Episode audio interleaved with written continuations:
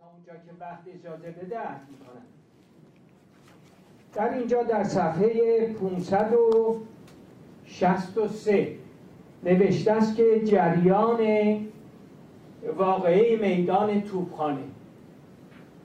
و در این صفحه 564 میگد که اینها رفتن در جمع شدن و رفتن به اینکه به مجلس حمله بکنن و نمایندگان مجلس رو از بین ببرن. میگد مهاجمین چون در در مجلس بسته بود به طرف مسجد مسجد سپه سالار حمله ور شدن. و ای که در مسجد بودند بنای شریک رو گذاشتند مجاهدین با اینکه عدهای کمی بودند و قافلگیر شده بودند خود را نباخته و بدون فوت وقت مناره ها رو مناره ها و ارتفاعات مسجد را سنگر گرفتند و بنای تیراندازی را به طرف آنها قرار دادند و در اونجا نگذاشتند که اینها موفق بشن. بنابراین آمدن توی میدان توپخانه و از اطراف و محلات دیگه. کسی که اونجا بود میگد که علما و حجج اسلام در اینجا جمع شده بودند و سردسته آنان که شیخ فضلالله نوری و شیخ علی یزدی بود در چادری رهبری این گروه رو به عهده داشتن و بعد اینجا اضافه می‌کنه که یک زن که اونجا شعار مشروطیت داده بود این زن رو کشتن. بعد هم می‌گوید که یک کسی جام شر... عرقش رو سر کشید در حضور این علما. من, من یک, یک مختصر این عرض کنم. سی ثانیه این میگد که من هیچ وقت تا به حال این عرق رو نخوردم ولی اینجا به خاطر مبارزه با مشروطیت و به خاطر اعلی حضرت محمد علی شاه من این رو می نوشم و هر که مشروط طلبه از زناکار بدتری. متشکرم. شما بفرمایید. مرسی. فکر کردم امشب بررسی دیدگاه آل احمد و کتاب قربزدگی از کشوری ظاهرا به نظر می‌رسه که محاکمه قیابی آل احمد آل احمد نیز مثل هر انسان دیگری در مسیر زندگی خودش دچار اشتباهاتی شده که غربزدگی به نظر من یکی از اشتباهات تاریخی آل احمد ولی برخی از فاکتورهایی رو که در این کتاب آورده من باهاش موافقم. از قبیل که لومپن ها دارن بی اعتباری و بی بخارتری ما این لومپن ها رو در واقعی ملی شدن نفت به وضوح دیدیم که لومپن ها در کنار رژیم حاکم جریان ملی شدن نفت رو سرکوب کردن.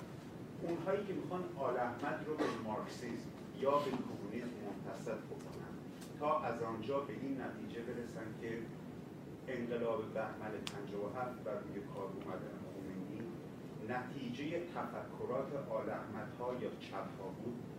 اشتباهی بسیار بزرگ این اشتباه کاملا مغرضانه است و هدفشون این هستش که سرپوش بذارن روی دیکتاتورها و مستبدینی که در دوره قبل از 22 بهمن 57 زمام امور رو به دست داشتن. و هر کسی رو که مخالف بود می‌گفتن اگر با سیستم تک مخالف هستید یک پاسپورت بگیرید و کشور رو ترک بکنید صحبت زیاده ولی به دو دقیقه خودم بسنده متشکرم. دوستان من همونطور که خدمتتون عرض کردم نقد بسیار خوبی رو داریوش آشوری نوشته که حتما بهش مراجعه بکنید. ولی یه مصاحبه‌ای با آقای آشوری شده که من یه تیکه هایشو اینجا ببینید گفتمان غرب زدگی در ایران نمودی از تقیان روشنفکری جهان سومی برای بازگشت به خود و اصالت گمشده خود. ربطی به آل احمد و این و اون نداره. ببینید اولا آل احمد خودش متفکر تولید کننده فکر نبود. آل احمد یک روشنفکر زمان خودش بود. اون کسی که فکر تولید می‌کرد اصولا فیلسوف ها و متفکرین فکر تولید می‌کنن ولی به دلیل اینکه نمی‌تونن به زبان مردم صحبت بکنن به یک سری روشن فکر این وسط نیاز دارن که اینا بتونن واسطه بین این متفکرین که فکر تولید می‌کنن باشن و عامه مردم. بنابراین آل احمد تفکر خاصی از خودش تولید نکرده بود. این چیزی بود که از احمد فردید شنیده بود و خودش بالو پر بهش بود. طوری که فردید می‌گفت این حرفای منو نمی‌زنه. و اینجا این که چرا این حرفها در جامعه مورد قبول مردم واقع میشه ببینید آل احمد این رو در حقیقت ما به نظر من این نتیجهگیری اشتباهیه که بگیم. نوشتن این کتاب آل احمد باعث شد که انقلاب 1357 به وجود بیاد. نه. این آمادگی در جامعه ما در جامعه روشنفکری ما وجود داشت. ببینید من این الان خدمتتون اینجا در مورد خود آقای فردید بخونم. آقای آشوری چهار سال خودش مرید فردید بوده و به اصطلاح چیز ازش یاد می‌گرفته. سر صحبتاش می‌رفته با هم با هم نشر و هشت داشتن با آل احمد و غیره. اینجا میگه که یک دلیل دیگر جاذبه فردید برای جوان جوینده چون من چون من جو زمانه بود که می‌رفت تا در جوار گفتمان رادیکال و انقلابی چپ که دشمن اصلی خود را امپریالیسم غرب و سرمایه‌داری آن می‌دانست و قبلش سوسیالیسم شرق بود گفتمان دیگری را بر سر بازار آورد که از جبهه معنویت و روحانیت و عرفان شرقی به مادیت و نهیلیزم و علم و تکنیک زدگی غرب حمله می. این جبهه تازه که مشتاق بازگشت به خود و اصالت شرقی و اسلامی خود بود با غرب زدگی آل احمد و نوشته های پرشور و شتاب علی شریعتی زیر نفوذ فضای جهان سومگرایی روشنفکری فرانسوی در نیمه نخست دهه چهل زبان باز کرده بود و رفته رفته زمینه ای فراهم آمد که این گفتمان از زبان سیاسی اجتماعی پا فراتر بگذارد و با فردید و زبان فلسفی عرفانی او به میدان آید در سالهای بعد دو شاگرد هانری کوربن یکی سید حسین نصر با اسلامیت دو آتشش و دیگری داریوش شایگان با گرایش های عرفانی در کتاب آسیا در برابر غرب. به این ارکستر معنویت شرقی پیوستند. و دست آخر با بالا گرفتن کار و گرمتر شدن هرچی بیشتر بازار احسان نراقی جامعه شناس نیز با یکی دو مجموعه مقاله آنچه خود داشتی به میان مرکه آمد. بنابراین بحث بحث آل احمد نیست. بحث بحث فضای اون زمانه و اینکه چه تفکری حاکمه. ببینید در زمان مشروطه ما یواش یواش با غرب و مدرنیته آشنا میشیم. روشنفکرای ما یهو با یک چیزی برخورد می‌کنن و اینها مرید غرب میشن شیفته غرب میشن غرب شیفته میشن به قول آقای آشوری. بعد این پیامدهایی داره. یعنی یک کسی مثل تقیزاده میاد میگه ما از فرق سر تا نوک پا باید غربی بشیم. این بعد ایران رو نمی‌خواد. این فکر می‌کنه که اینجوری باید این کارو بکنه که ما هم مثل غربی ها پیشرفته بشیم. ولی به مرور زمان چند نسل که میگذره خب یه سری تبعاتی داره. این که ما به اصطلاح مسائل غرب رو نفهمیم دقیق. اون بنیان فکری که در غرب هست رو برامون جا نیفتاده. نمی‌دونیم که 400 500 سال 400 سال فیلسوفای غربی کار کردن روی مسائل به اصطلاح مفاهیم به اصطلاح غربی مدرنیته که به اینجا رسیده اینها رو که نفهمیم بله خب اون وقت یک چیزی به وجود میاد یک غرب ستیزی به وجود در حقیقت میاد که اینجا در حقیقت آل احمد و امثال اون نتیجه این هستن.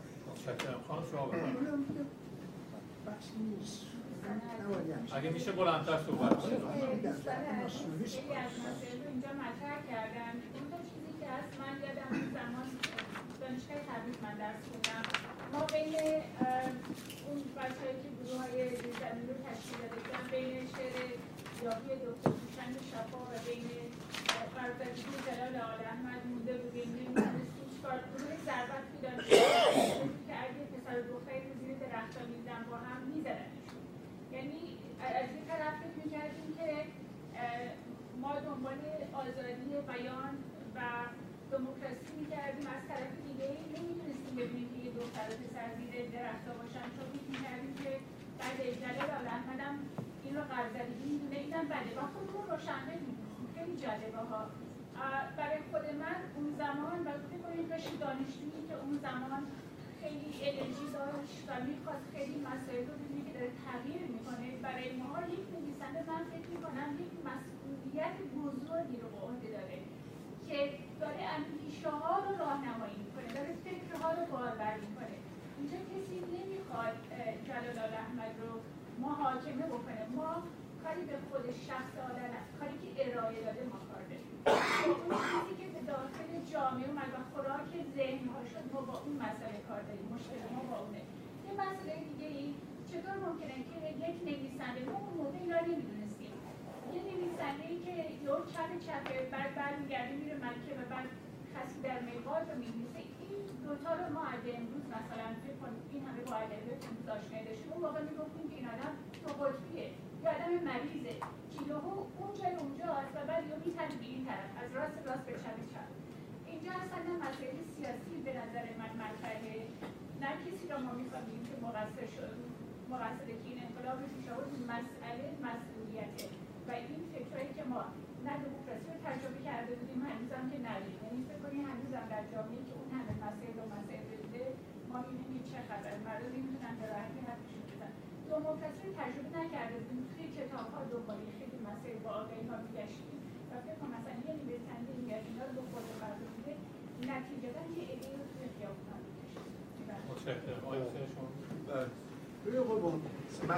مسئله که ما داریم اولا محاکمه من مطلقا وارد شخصیت آقای آل احمد نشدم چون مسئله محاکمه در واقع شخص مطرح نیست ولی محاکمه اندیشه مطرحه. و من فکر می‌کنم یه چیزی که حائز کمال اهمیت اینه که ما در واقع مسئولیتی که این خانم به درستی اشاره می‌کنن از یک کسی که به هر دلیلی به عنوان پیشرو در جامعه قرار می‌گیره. من شخصا اعتقادی ندارم که آقای آل احمد هیچ روشنفکری بود. نه تنها روشنفکر نبود از تاریک اندیشترین افرادی است. منتها از در موقعیت اجتماعی در موقعیتی قرار میدی که نقش تعیین کننده در پیشبرد یک اندیشه داره روشنفکر کسی است و تفاوتش با بقیه از اینجا ناشی میشه که همین صحبتی که آقای مرداد خان شما می‌خونید که آقا این برآمده از فرنگ بود فرانسه بود و ما می‌خواستیم به خودمان برگردیم بازگشت به خیشتن بود. تفاوت یک آدم معمولی با یک آدم روشنفکر اینه که وقتی میگه بازگشت به خیشتن که آقای آل احمد ترجمه می‌کنه که ما برگردیم آخری بشیم و البته میگه راه بسته است آقای شریعتی میاد میگه راه بازه. تفاوتش اینه که ما درک کنیم وقتی این کلمه رو این جمله رو این مفهوم رو به کار بردیم پیامد این امروز فردا 50 سال دیگه در این جامعه چیست؟ تفاوت انسان ها در اینه. و گفتن اینجا این 50 سال پیش نمی‌دونستین و واقعا چیزی رو باور عوض نمی‌کنه به خاطر اینکه حرف درست دو هزار سال پیش سقراط گفته هنوز درست تعریف منطقی رو که کرده هنوز سر جاشه و دو هزار سال اون عوض نکرده و امروز ما این مسئولیت رو داریم. امروزی که ما اینجا نشستیم حداقل امروز باید تشخیص بدیم که این حرفی که گفته شده پیامد این حرف برای جامعه ما و برای خود ما و برای آینده ما چه بوده. اون چیزی که به نظر من متاسفانه من ادراکم اینه که ما بحثی که می‌کنیم در واقع از اصل مطلب دور شدیم. در واقع در حاشیه صحبت می‌کنیم به خاطر اینکه وظیفه ما آنالیز ماهیت اندیشه است که رو میز گذاشته شده و بعدم نگفتم عالم گفتم نحله اندیشه. اون اندیشه ای که بوده. و ما امروز باید به واقعیت و تاثیر این اندیشه در ابعاد مختلف جامعهمون باید بتونیم واقف بشیم ببینیم کدومش درسته کدومش نادرسته. این اون چیزی است که من فکر می‌کنم ما از این جلسه می‌تونیم در واقع برداریم ببریم. و الا اینکه خب یه آدم یا حرفی بزنیم یا نزنیم مثلا نهایت اهمیت چه اهمیت یه فردی که مرده چه به قول معروف حاصلی داره چه چیزی حاصل بم می‌کنه چه چیز حاصل این دوستانی که وقتشون رو می‌ذارن اینجا می‌کنه. بنابراین شناخت این اون چیزی است که ما باید بتونیم از این بهره ببریم. من در سالهای پنجاه و یک زدگی خوندم. جوون بودم. البته یک عده روشنفکر چپ اطرافمون بودن که دو تا کتاب به من دادن. یکی که غرب زدگی زیر میزی بود یکی امیر علایی خریت شرکت نفت رو نوشته بود که اون آزاد بوده. و پراکندگی فکری جلال احمد یک پراکندگی فکری تو جوانان می آورد اما با اون که من اون زمان خیلی کم آگاهی داشتم جلال آل احمد با بازرگان که در جبهه ملی مصدق بود یکی شناختن. بازرگان همون لحظه به مصدق می‌گوید ما باید الکل رو بند کنیم. مصدق اون جبهه گفت اصلا مشکل ما بند کردن الکل نیست. یعنی این چه این مسئله بود؟ و جلال احمد هم همینطور.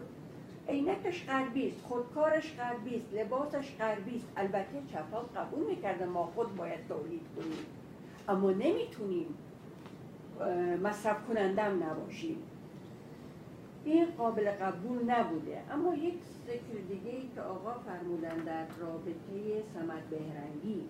سمت بهرنگی کشته شده. من ویدیویی داشتم از برادر سمت بهرنگی بعد از انقلاب صحبت می کرد که بعد از فشار که خونه ها رو میگردن ویدیو دست به دست گشت که مبادا پیدا کنن. سمت بهرنگی دو تا چاقو خورده بود. یکی از فمور از اینجا یکی از پاش. دکتری که آنجا بود گفت سمت بهرنگی امکان این که قبل از خفه بشه سکته کرده. چون خون سیاه به بالا نرفته خون قرمز به قلب نرسیده و او کشته شده. توسط دولت شاهنشاه. متشکرم. خانم شما بفرمایید. من می‌خواستم بگم که کسی که می‌تونه خیلی صادقانه در مورد جلال آل احمد صحبت کنه خانم سیمین دانشور همسر ایشونه که سالیان سال با ایشون زندگی کرده و تمام بالا پایین های زندگی آل احمد رو باهاش بوده و شرکت کرده و همراهش بوده. و کاملا حس کرده که آل احمد با کتاب قرب زدگیش مخصوصا چقدر در واقع صدمه زده نه تنها به کل جامعه روشنفکری ایران به جوونا و کسایی که ما نتیجهش رو بعدها در واقع تو جامعهمون دیدیم و هنوز هم داریم تاثیرش رو میدیم و فکر می‌کنم تو اون کتاب جزیره سرگردانی که خانم دانشور نوشته دقیقا به این مسئله می‌پردازه. جلال احمد کسی نبودش که از ثبات فکری درستی برخوردار باشه. و همونطور هم که می‌بینید با سن بسیار کمش تو 46 سال انقدر بالا پایین داشته. منتها چرا؟ جو جامعه طوریه که اون خفقان زمان شاه طوریه که آدمی مثل آل احمد کسی میشه که اصلا بخواد امروز در واقع وقت ما براش گرفته بشه و بحث بشه. ولی از اون جایی که این همه تاثیر داشته و انقلابی هم که ما دیدیم حاصل همین فکریه که ممکنه دوستان بگن که ایشون فقط یه روشنفکر بوده یا نبوده. ایشون آدم مسئولی بوده چه مرده چه زنده فرق نمی‌کنه. بعضی وقتا شما یک حرف می‌زنید و تاثیرش ممکنه سالیان سال بمونه چه مثبت چه منفی. با آقای آل احمد یکی از این افراد بوده. و من شرح بسیار خوبی راجع به نظریات آل احمد و شخصیت آل احمد تو کتاب گفتارهای گفتارهایی در نقد عربی ادبی از خانم هورا یاوری که چند وقتش مهمان این برنامه بودم خوندم که بسیار جالب بررسی می‌کنه شخصیت آل احمد رو و تمام این فراز و نشیب هایی که ایشون داشته و تأثیری که کل بله متشکرم. یک دو سه تا نسخه از اون کتاب اینجا هست. دوستانی که علاقه هستن. برو شما بفرمایید. شما.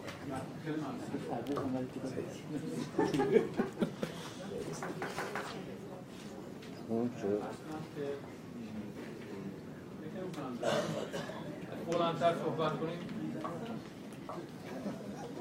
به نظر من مشکل از جایی شروع میشه که ما با یه سه چهار رند تغییر توی توسعه علمی و صنعتی ایران شروع کردیم قطعا با البته علت این تاخیر مقاومت دستگاه بوده که بعد توی رشته های شکل پذیرگاه نیروی خودش رو دقیقا نشون میده که حتی با تدریس فیزیک و جبر و هندسه و مخالف جایی من خوندم که حتی این حوزه های کسی از سن از متنای علمی میبرده اونو ملحد میشمردن به حال علت سه قرن تأخیر در شروع توسعه علمی و صنعتی ایران طبعا دستگاه مذهبی شکی درش نیست. الان هم همون مقاومت که ما داریم می‌بینیم و علت که آل هنوز اعتبار داره دقیقا همین مقاومته.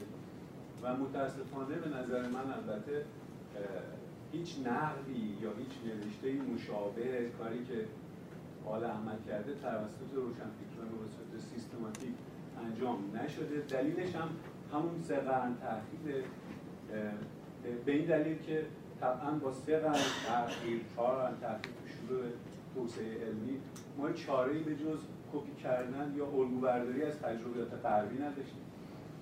همطور که مکون خان گفته بود هیچ کس چیزی که اختراع شده از نو طبعا اختراع نمی‌کنه. به عبارت دیگه غیر قابل اجتناب بود این کار. و طبعا به عنوان مثال ما وقتی کارخونه ماشین سازی رو انداختیم کارخونه ناسیونال هیچ راهی به جز منتاج وجود نداشت. چون اگه می‌خواستیم مستقل را بندازیم اون کارخونه به ده ها صنعت سبک و سنگین دیگه ارتباط داشت که خیلی پیچیده تر از خود راه اندازی کارخونه ایران ناسیونال بود. بگذاریم که تازه اون موقع دانشگاه های ما چند تا مهندس هم بیرون داده بود. قبلش که اصلا اونم نبوده.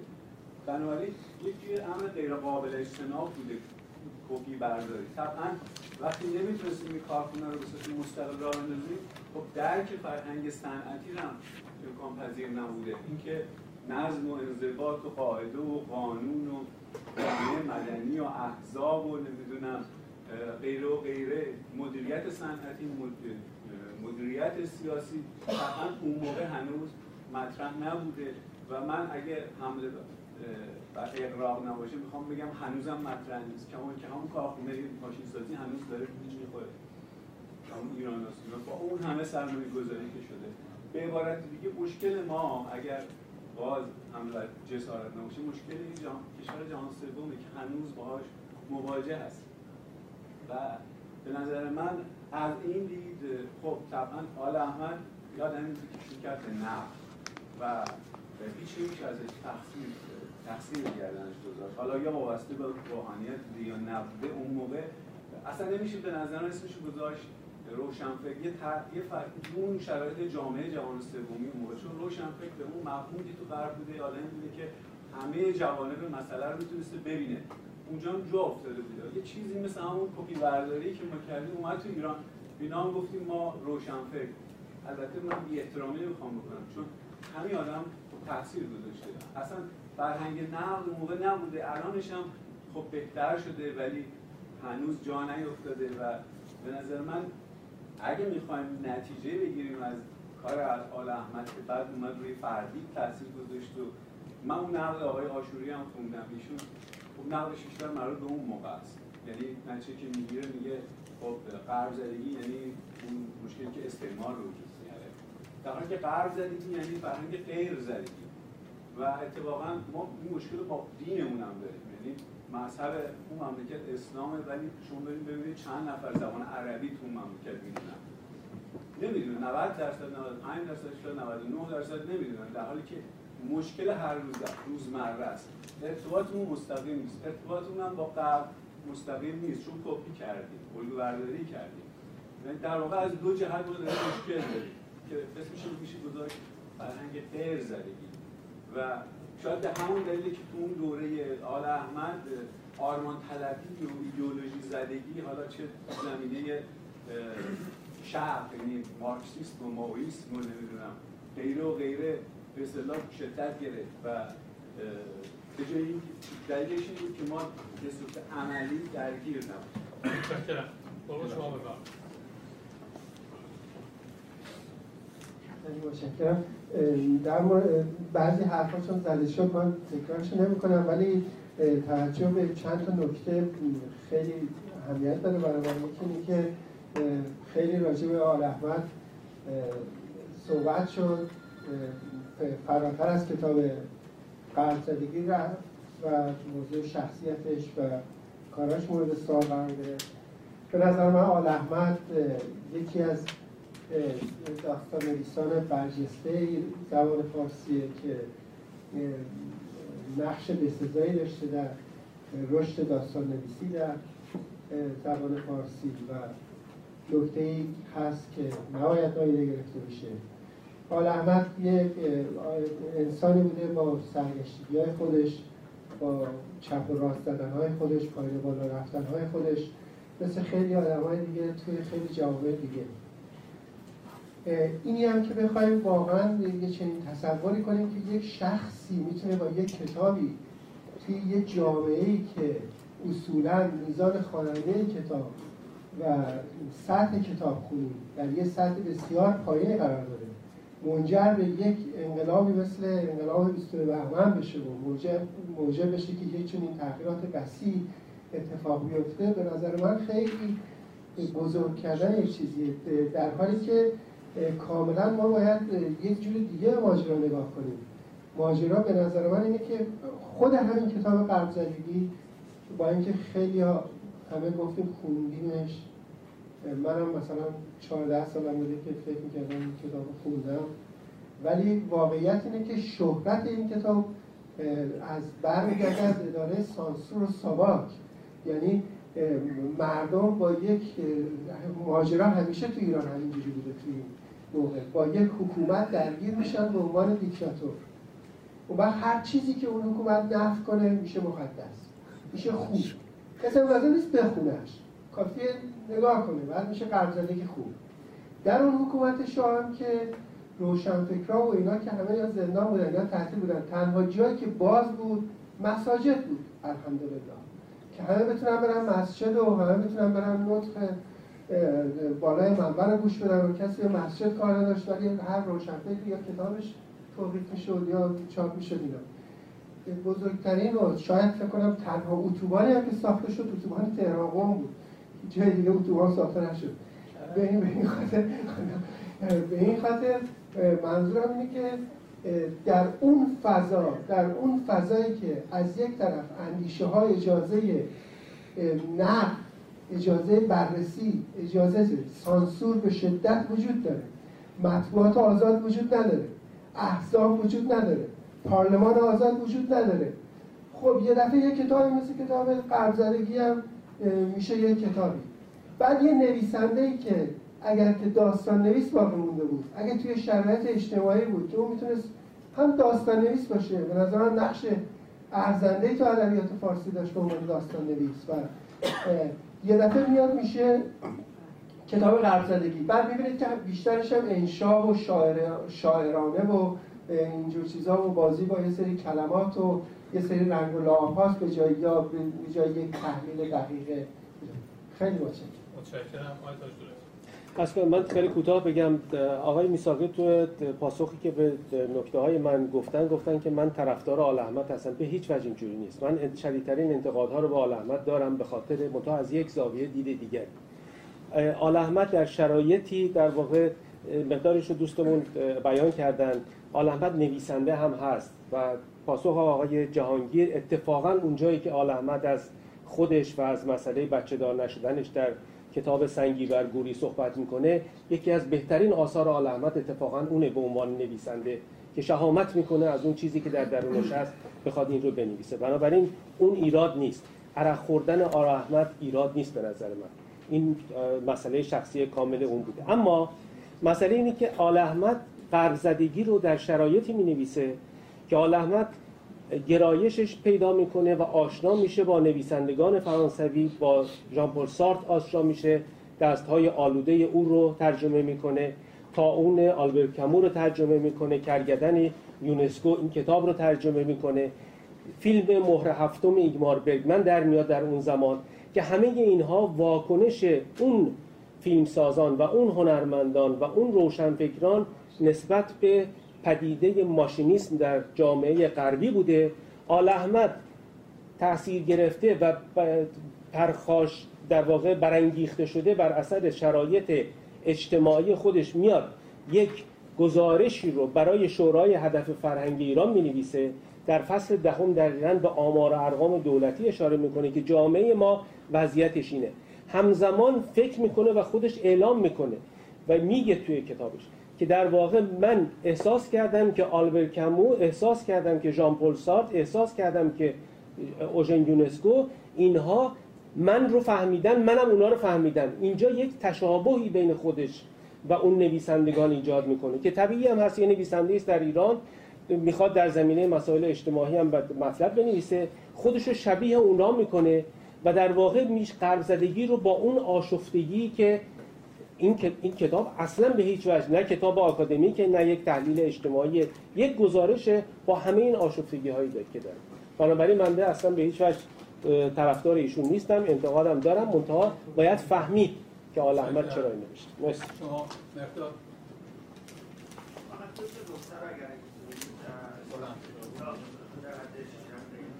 جلو صندلی. بلندتر جلو صندلی.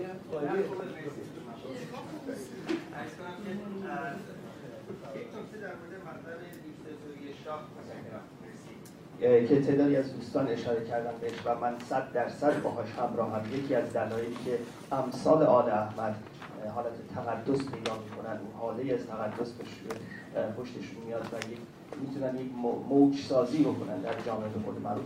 قطعا یک دلیلش حضور دیکتاتوری است که وجود داره و مانع از این میشه که حرف اینا توی جامعه بیاد نقد بشه و مخالفت شنیده بشه. در این هیچ شکی نیست.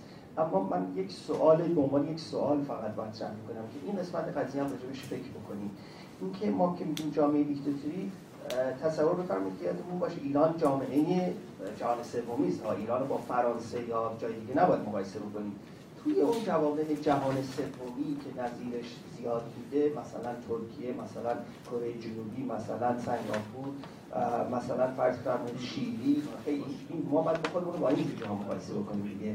در این جور حالا هندوستان آخه دموکراسی بوده من دارم با جوامعی که دیکتاتوری درشون بوده مقایسه می‌کنم. عرض کردم شیلی کره جنوبی ترکیه و نظایر اون.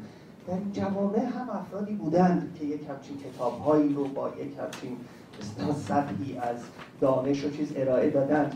اما اون کتاب یا اون افراد نتونسته یک رزونانسی در جامعه پیدا بکنه که بتونه نهایتا منتهی به یک موجی بشه که مثلا ما نظیرش در انقلاب 57 دیدیم این این رو مد نظرمون باشه حداقل این سوال فکر بکنیم که چرا ولی در اینجا این گونه شد که یک همچین موجی راه افتاد.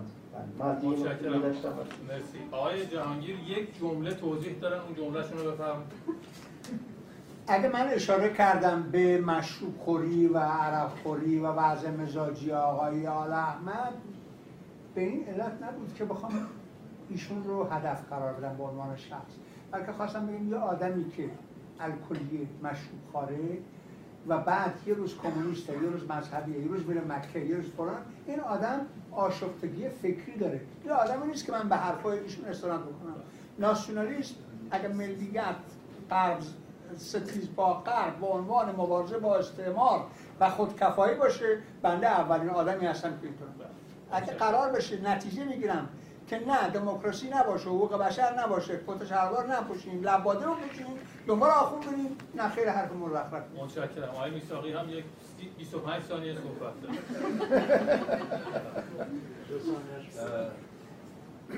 جناب تاج دولتی بحث داستان سرایی نیست. بحث نقد اهمیت یک اندیشه در سرنوشت یک جامعه است. ما دنبال این مطلب هستیم.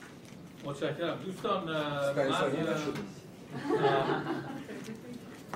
چند تا نکته خودم می‌خواستم خدمت شما بگم اگر اجازه بدین. قبل از پایان جلسه این رو خدمتون بگم. اولا روند زندگی آل احمد یادمون باشه یک آدمی که در یک خانواده روحانی به دنیا آمده بعد در دوران جوانی به حزب توده میپیونده از حزب توده می‌بره می‌بره میره حزب زحمتکشان از اونجا می‌بره میره که در واقع گروه آقای ملکی و بعد از همه اینا می‌بره به مکه میره و کتاب خستی در میقات رو می‌نویسه و کتاب قرب زدگی پس از سفر آل احمد به مکه و در واقع نوشتن خستی در میقات هست. آل احمد از قدیم الایام با ژان و کامو آشنا بوده. ولی نوشتن این کتاب نتیجه آشنایی او با تفکرات اینها نیست. به نظر من. در واقع موقعی است که آل احمد مذهبی شده و در واقع مذهب رو و بالاتر از اون سنت رو در واقع به عنوان یک راه حل تمام این راه حل ها رو امتحان کرده و به نتیجه می‌بینه نمی‌رسه. در این کتاب در واقع اشاره شد به نظر من هم عصبانیت یک آدم ناراضی از همه چیزها ناراضی از سیستم و ناراضی از به اصطلاح سیستم های فکری قبلی خودش اعتقاداتی که قبلا داشته. به نظر من آل احمد در واقع یک سمبل تضاد مدرنیسم و سنت هست این رو خانم یاوری هم اشاره شد به این کتاب به زیبایی توضیح دادن. میگن که در واقع در وجود آل احمد این تضاد همیشه بوده و به شکل‌های مختلف خودش رو نشون داده و هدف در واقع کانون کتاب از بررسی این کتاب و بررسی تفکرات این چنینی که ما جلسات متعددی خواهیم داشت در واقع برخورد و نقد این طرز فکر هاست و اینکه ما اینجا امروز نشستیم.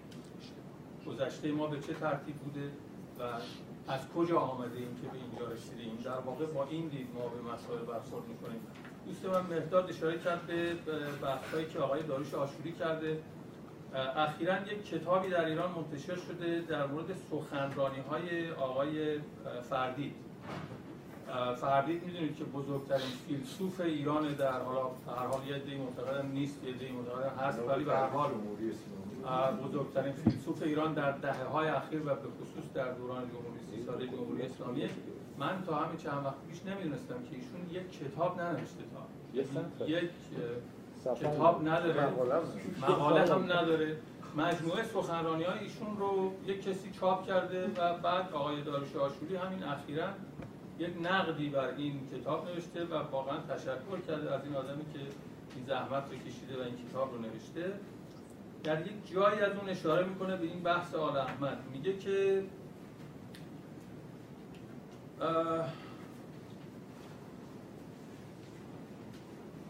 میگه باید ما به حساب جمعی خودمون هم برسیم. وقتی به حساب فردید رسیده میگه ما به حساب جمعی خودمون هم باید برسیم. به حساب آن جو و فضایی که فردید را بالا برد و بر منبر نشاند. چگونه شد که این فیلسوف ضد فلسفه به اثرگذارترین شخص در میان نسلی از استادان و عرض پوزش بیبو و خاصیت فلسفه تبدیل شد؟ چگونه ذهن پرشور شتاب زده ای مانند ذهن آل احمد به تسخیر او درآمد و کتابی همچون قلب زدگی صادر شد؟ اگر بگویید که گران هست سانسور دستگاه امنیت و نظارت شاه بود می‌گویم نه. تنها این نبود. بیشتر و بسیار بالاتر از آن عامل آن آن فضای گندالود جهان سومی روزگار ما بود که همه ما در آن شریک بودیم. من و شما و شاه و دستگاه او و آخوند و دستگاهش با همه بیجاه و جلالی ما و همه جاه و جلال ایشان. خیلی متشکرم از صبر و حوصله‌ای که به خرج دادیم کتاب خانم یاوری اونجاست. ظرف کمک های مالی کانون کتاب هم هست. شب شما به خیر تا جمعه 14